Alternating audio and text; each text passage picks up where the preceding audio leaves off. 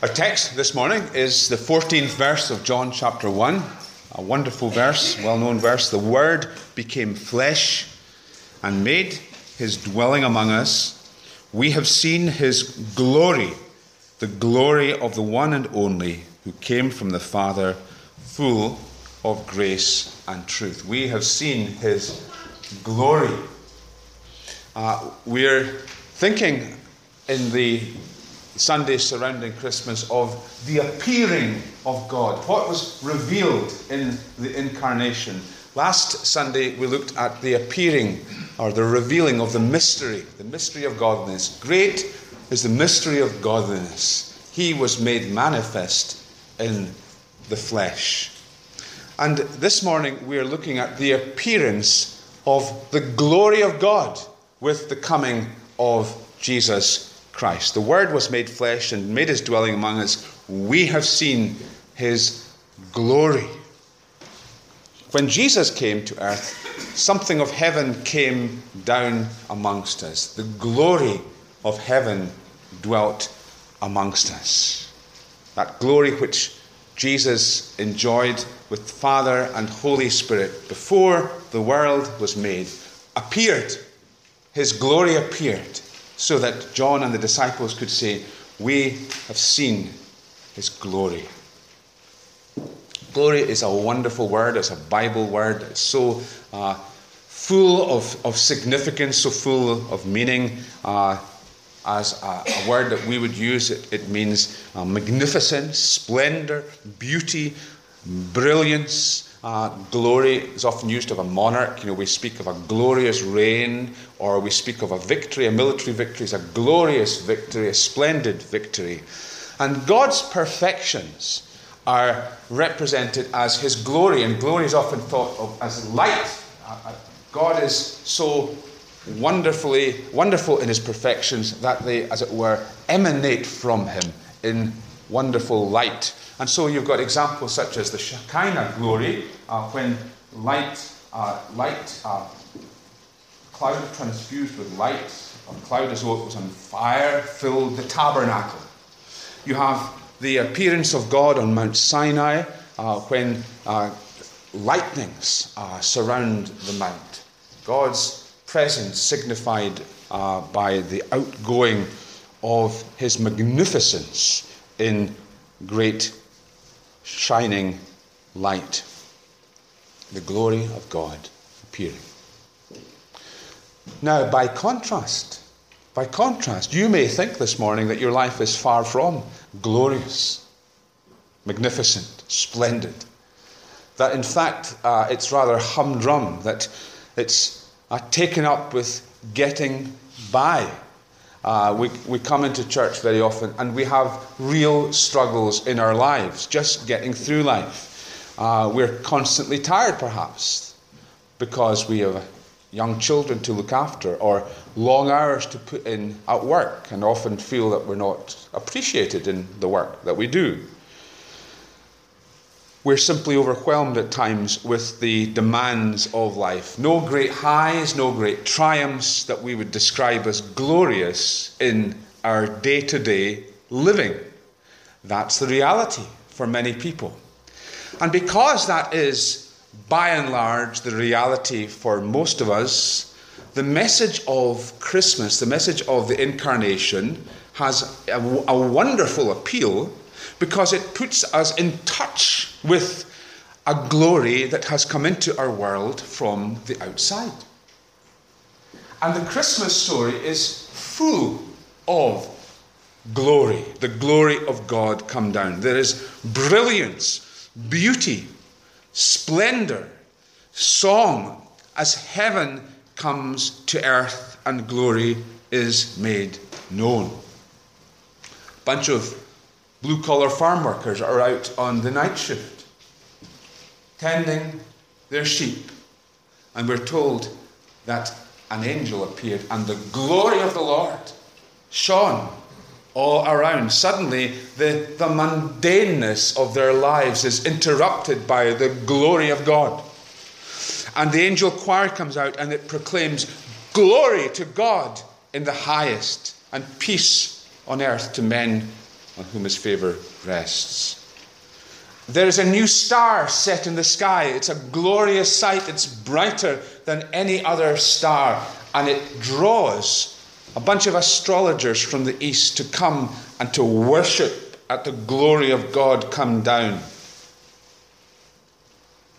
And Simeon, old Simeon, getting frailer and frailer. And as he advances in years, the people that he grew up with and went to school with, they've all passed on by and large, and he reckons that his days on earth are few. And one day he meets with glory.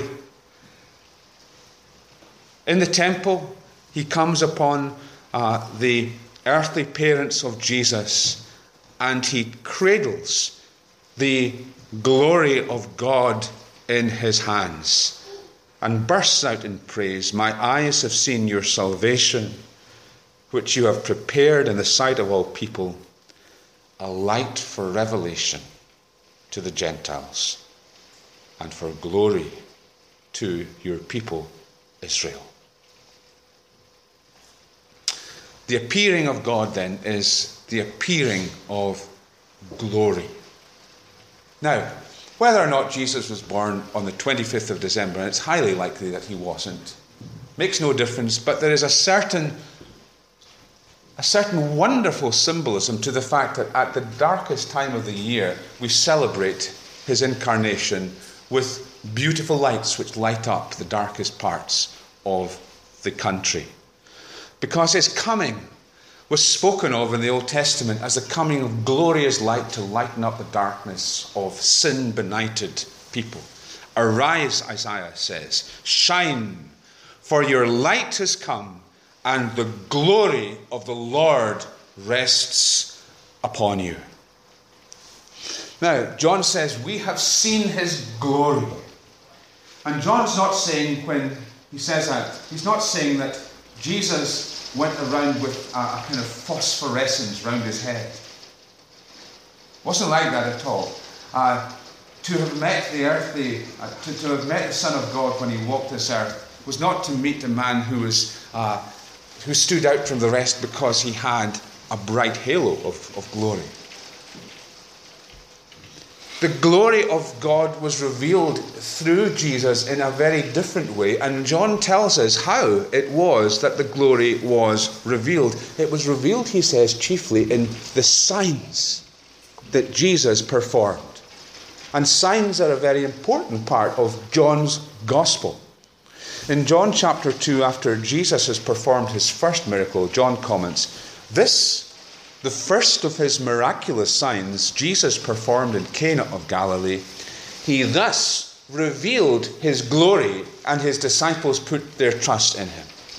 Jesus revealed his glory through his signs, through his miraculous signs. And that's why we're going to look at that this morning. We're going to consider together the seven signs that we have in the first part of John's Gospel. Uh, many of the scholars call John 1 to 12 the book of signs because there are uh, miracles which are identified each time as a sign which Jesus performed and point towards uh, a deeper reality. They're flooded with significance.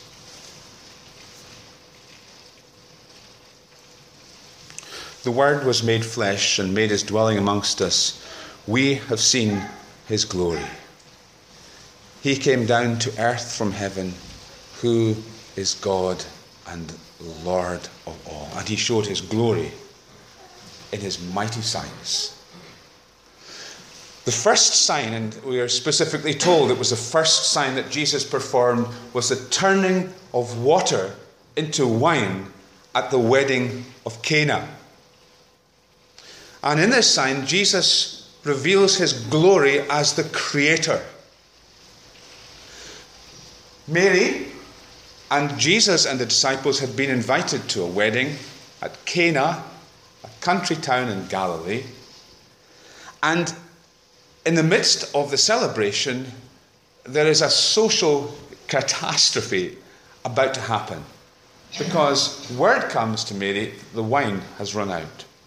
They have no wine, Mary tells Jesus. there are a number of stone jars containing, if they were filled, about 20 gallons of water. And they're there for ceremonial washing.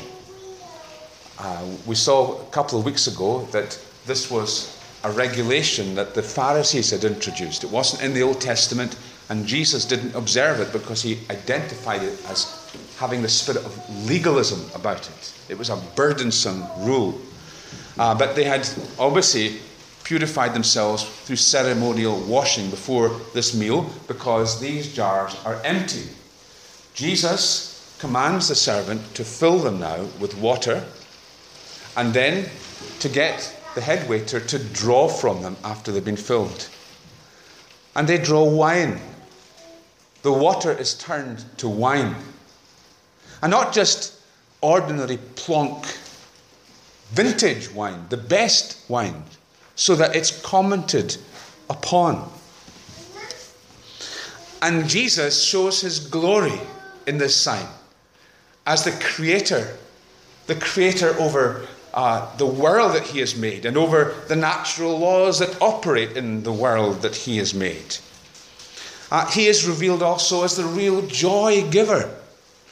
He doesn't come to improve on the rules and regulations of legalism pictured by these stone jars for the ceremonial water. He comes to replace the burden of legalism with the joy of free grace. He comes to point to a new world, a new creation, which is pictured in the Old Testament as a banquet. A banquet where there is joy and where wine flows, wine of the best variety. He's come into the world not to make you better at keeping your rules. He's come into the world to bring you new life. Despite all of the ringing of tills at this time of year, despite the, the rapid, the, the, the, the busy sales and pubs and off licenses, the verdict of heaven on the majority of people in Scotland today is they have no wine. They have no wine. And Jesus comes to bring true joy into lives. The one who is born in Bethlehem comes to break the cycle of despair and bring the joy of heaven. If anyone is in Christ, he is a new creation. Jesus showed his glory as the creator, in turning the water into wine. Second sign, we're specifically told again, it was the second sign that Jesus performed, is the healing of the royal official's son. It's in chapter 4, verses 43 to 54. It is a sign that reveals Jesus' authority over sickness. Jesus is back in Cana in Galilee uh, there's an official, uh, and his son is seriously ill. He lives in Capernaum, it's about 25 miles away, it's a day's journey. He's heard that Jesus is in Cana. He's come to Cana to beg Jesus to come with him and heal his son. He's distraught, and to our surprise, Jesus first of all delivers a rebuke. Unless you people see miraculous signs, you will not believe. And it seems hard. And sometimes what Jesus does does seem hard. But Jesus is warning us against looking for the, the spectacular, looking for the answer to what we want, rather than seeing beyond the miracles to the, the spiritual truth that they signify. There's all kinds of groups that are very good at, uh, at, laying on spiritual fireworks these days, and they can attract a crowd. And that is as far as it gets. And even a faithful church uh, can demonstrate warmth and friendship which draw people. But unless people who are drawn go beyond that to place their faith in Christ, then it has not availed them much. It's only Jesus who saves. And so there's a pastoral purpose in the, the Saviour's rebuke. Jesus is also testing the man to see if he's uh, willing to go beyond that initial rebuff and continue to plead with Jesus. And he does. He continues to beg that Jesus will go with him and heal his son. And Jesus tells him, Your son will live. Your son will live. And at this point, the man faces a decision.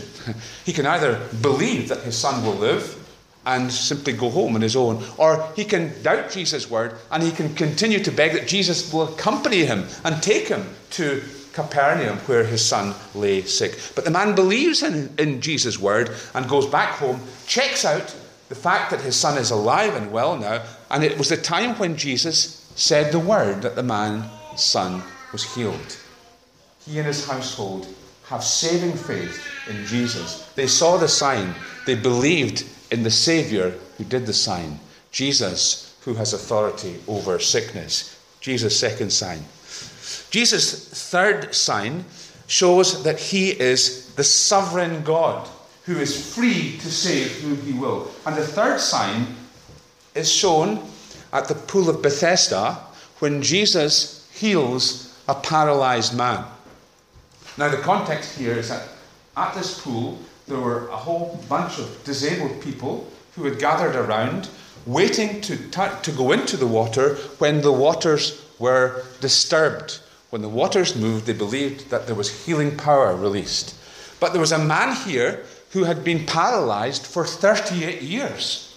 Imagine it 38 years, unable to walk. And because he had no one, he was helpless. There was no one to take him to the, the, the waters when they were troubled. He's lain there all this time. Now, Jesus goes into the pool of Bethsaida and Bethesda, and there are all these people there.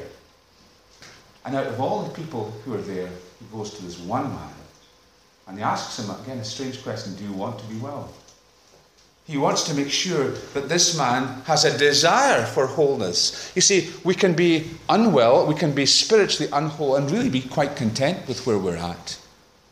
We can be completely uh, uninterested in moving on. And Jesus asks the man if he has a desire to be made well. And Jesus heals him. He heals him. He also says something interesting later on, which suggests that the man's illness may have a connection with sin in his life because he tells him, Go and don't go on sinning, or something worse may happen to you.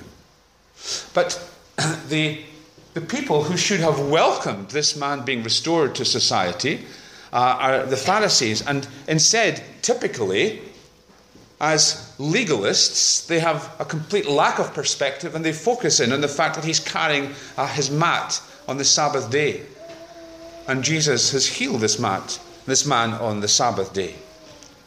And so they begin to persecute Jesus. And Jesus' defense is a remarkable one. He points to the fact that many of the Jews believe that God himself worked on the Sabbath day because God was upholding his universe. God's providential Care was work on the Sabbath day, and because Jesus is God, he is at work also. My Father is always at work, and so must I work. Stunning claim to being the Son of God. They recognize it as such, and they hate him for it. Jesus, in his third sign, shows that he is the sovereign God. We don't deserve his mercy but if you're not saved, you can call on his name. And in his mercy, he is free to save you. Jesus is free to save. He is under no compulsion, but he is a God of mercy. And we may call out on his name, and he may free us from our sin. He is sovereign God. The fourth sign reveals the glory of God as the bread of life. I am the bread of life. The context, of course, is the feeding of the 5,000. Jesus is followed out into a desert place by 5,000 plus people, 5,000 men plus women and children. Gets late. Disciples recognize that they have a responsibility to these people who've been missing their meals. They're getting hungry. How are they going to feed them? Eventually, uh, they bring a little boy uh, to Jesus who is uh, a lunch of five loaves, five little barley loaves, and two fish. And Jesus gets the people to sit down, groups of 50, and they're fed. They're fed miraculously by the five loaves and two fish, with twelve baskets of fragments remaining over. And the people are amazed. And the people, in their minds, make a connection. Who else was a leader through whom God provided bread in a desert? Moses. Jesus is the prophet Moses spoke of. The prophet has come into the world. But then they go on and they make the wrong, wrong application. This prophet is going to be the king, and they want to make him a king by force, and Jesus hides from them. And later on, when Jesus is explaining the sign, he tells the, the, the, those who are listening, I am the bread of life. He who believes in me will never go hungry, and he who believes in me will never thirst. Think of the incredible uh, weight of expectation that the Christmas season is expected to bear. People have enormous expectations on what this is going to deliver. Our tradesmen know the, the pressure on them uh, to have everything ready by Christmas. Oh, we want it ready by Christmas. Everything has to be perfect by Christmas. And children have got enormous expectations that they will have the, the best, better than last year, as good as their friends are going to get. Families will go into debt in order to meet uh, their every whim. People come out of supermarkets, they're staggering under the weight of crates of drink. Uh, the lead up to Christmas takes longer each year. Shops are putting out the Christmas adverts earlier and earlier. And because expectations are so high, the disappointment bites deeper. Because the things that we have anticipated for so long and with such hunger, they fail to deliver. They simply can't deliver. They're bread that does not satisfy. And the bread that does satisfy is the one lying in the manger that the world is ignoring, although they say they're celebrating his birth. Jesus says, I am the bread of life. He who believes in me will never hunger. Jesus never disappoints, never lets down, always deeply satisfies. If we're hungry for reality, Jesus' glory is to be the bread of life. The fifth sign that Jesus shows reveals his glory as a God of compassion. It's when Jesus comes walking on the water to his disciples. Jesus has told his disciples after the feeding of the 5,000 to, to cross the Lake of Galilee in a boat. And they obey him. And they go into a storm and they're terrified. Application? Some Christians think that if you follow Jesus, everything is going to go well for you.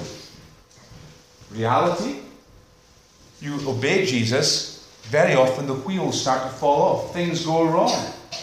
Why?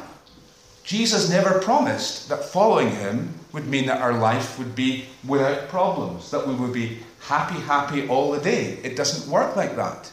Jesus has something far better for us, more blessed than sorting out all the detailed problems of our lives. He wants to prepare us for heaven. He wants to make us holy. And sometimes the storms of our lives are part of that process. But into the storm that these disciples were engulfed in comes the Lord Jesus Himself walking on the water to Jesus, the Lord over his creation. And the disciples at first are terrified, and Jesus says to them, Don't be afraid. It is me. And the Lord comes into the boat. And John tells us straight away the boat arrived at its destination. Wonderful. The God of glory who has come down is a God of compassion who promises to be with you in the boat and to take you to your destination. Jesus' sign is the sign of his compassion. The sixth sign is to be the light of the world. I am the light of the world. He who believes in me will not walk in darkness. And the context is the healing of a man who was blind. Man who was blind, it wasn't any sin on his part this time. it was for the glory of God. And Jesus uh, makes a spittle with some clay and applies it to the man's eyes and then tells him to go and to bathe in the pool of Siloam. And the man goes and he has his eyesight. He's overjoyed. His neighbors are amazed. And true to form, the Pharisees are underwhelmed. And they, again, point to the fact that Jesus healed the man on the Sabbath day. And they want the man to admit that Jesus must be a sinner. And the man won't do that. He says, I don't know this man. I don't know if he's a sinner. But what I do know is once I was blind, but now I see. And because he won't fall into line with them, they persecute this man, they drive him out of the synagogue, and Jesus, the Saviour, in his compassion, comes and meets the man and reveals to the man who he is. Do you believe in the Son of God? Man says, Who is he that I might believe in him? The one who's speaking to you is he. Lord, I believe. And he worships Jesus. The point of the story is that the Pharisees, with all their legalism, their lack of perspective, are as blind as moles. And the man who is blind is the one who sees. He sees that Jesus is the Son of God and he worships. And you and I know that that is true to life, that there, there are people, and they're very bright sparks, and yet spiritually they are just as blind as these Pharisees. They don't see it, they don't understand. They are obtuse spiritually. It's true of you and me before we come to Christ. We stumble, we fall in our ignorance. But if you come to Christ, He will make you to see. Because He's the light of the world. The light, John says in the beginning of his gospel, that gives light to every man, was coming into the world, came down at Bethlehem. He'll give light to you to see if you trust Him. And then the seventh sign is the, the finale of these seventh, seven signs, the, the, the raising of Lazarus from the dead, and shows Jesus' glory as the resurrection and the life. And it's the, the, the finale of the seven because it is foreshadowing Jesus' own resurrection from the grave. Lazarus has been dead four days. He's stone cold in the grave. The process of decomposition has started, and Jesus goes to the gravesite and addresses the dead man and says, Lazarus, come out. And the dead hear. And out comes Lazarus, looking for all the world like a, an Egyptian mummy with the grave cloth still wrapped around him. And before Jesus had performed the miracle, Jesus promises Martha, Did I not say to you that if you believe, you would see what? the glory of God. The glory of God revealed in the raising of one from the dead. Jesus has power over death, and he will conclusively defeat death by his cross and by his resurrection from the dead and his ascension to the place of triumph at the right hand of the majesty on high. Jesus is the Lord of life. These are the signs. These are how Jesus revealed his glory. We have seen his glory. Glory as of the one and only, who comes from God, full of grace and truth. But there's a response that's required from the signs, and John tells us the purpose of the signs in a key verse in chapter 20, verse 30. Jesus did many other miraculous signs in the presence of his disciples, which are not recorded in this book, but these are written that you might believe that Jesus is the Christ, the Son of God, and that by believing you may have life in his name. That's the response the signs require. So, do you believe that Jesus is the Christ, the Son of God? You do? Trust in Him. Place the full weight of your confidence in Christ for forgiveness of sins and new life and hope over the grave, and you will have life in His name. Let's pray. Father, we give thanks for sending your Son Jesus into this world. We thank you that he has revealed your glory. We thank you for his mighty signs which have done that. Lord, we worship and adore. Lord, we, we believe in Jesus. We pray, Lord, that you would increase our faith. Help us, Lord, to follow him, to trust him, and to proclaim him as the Lord of glory. We ask this in his name.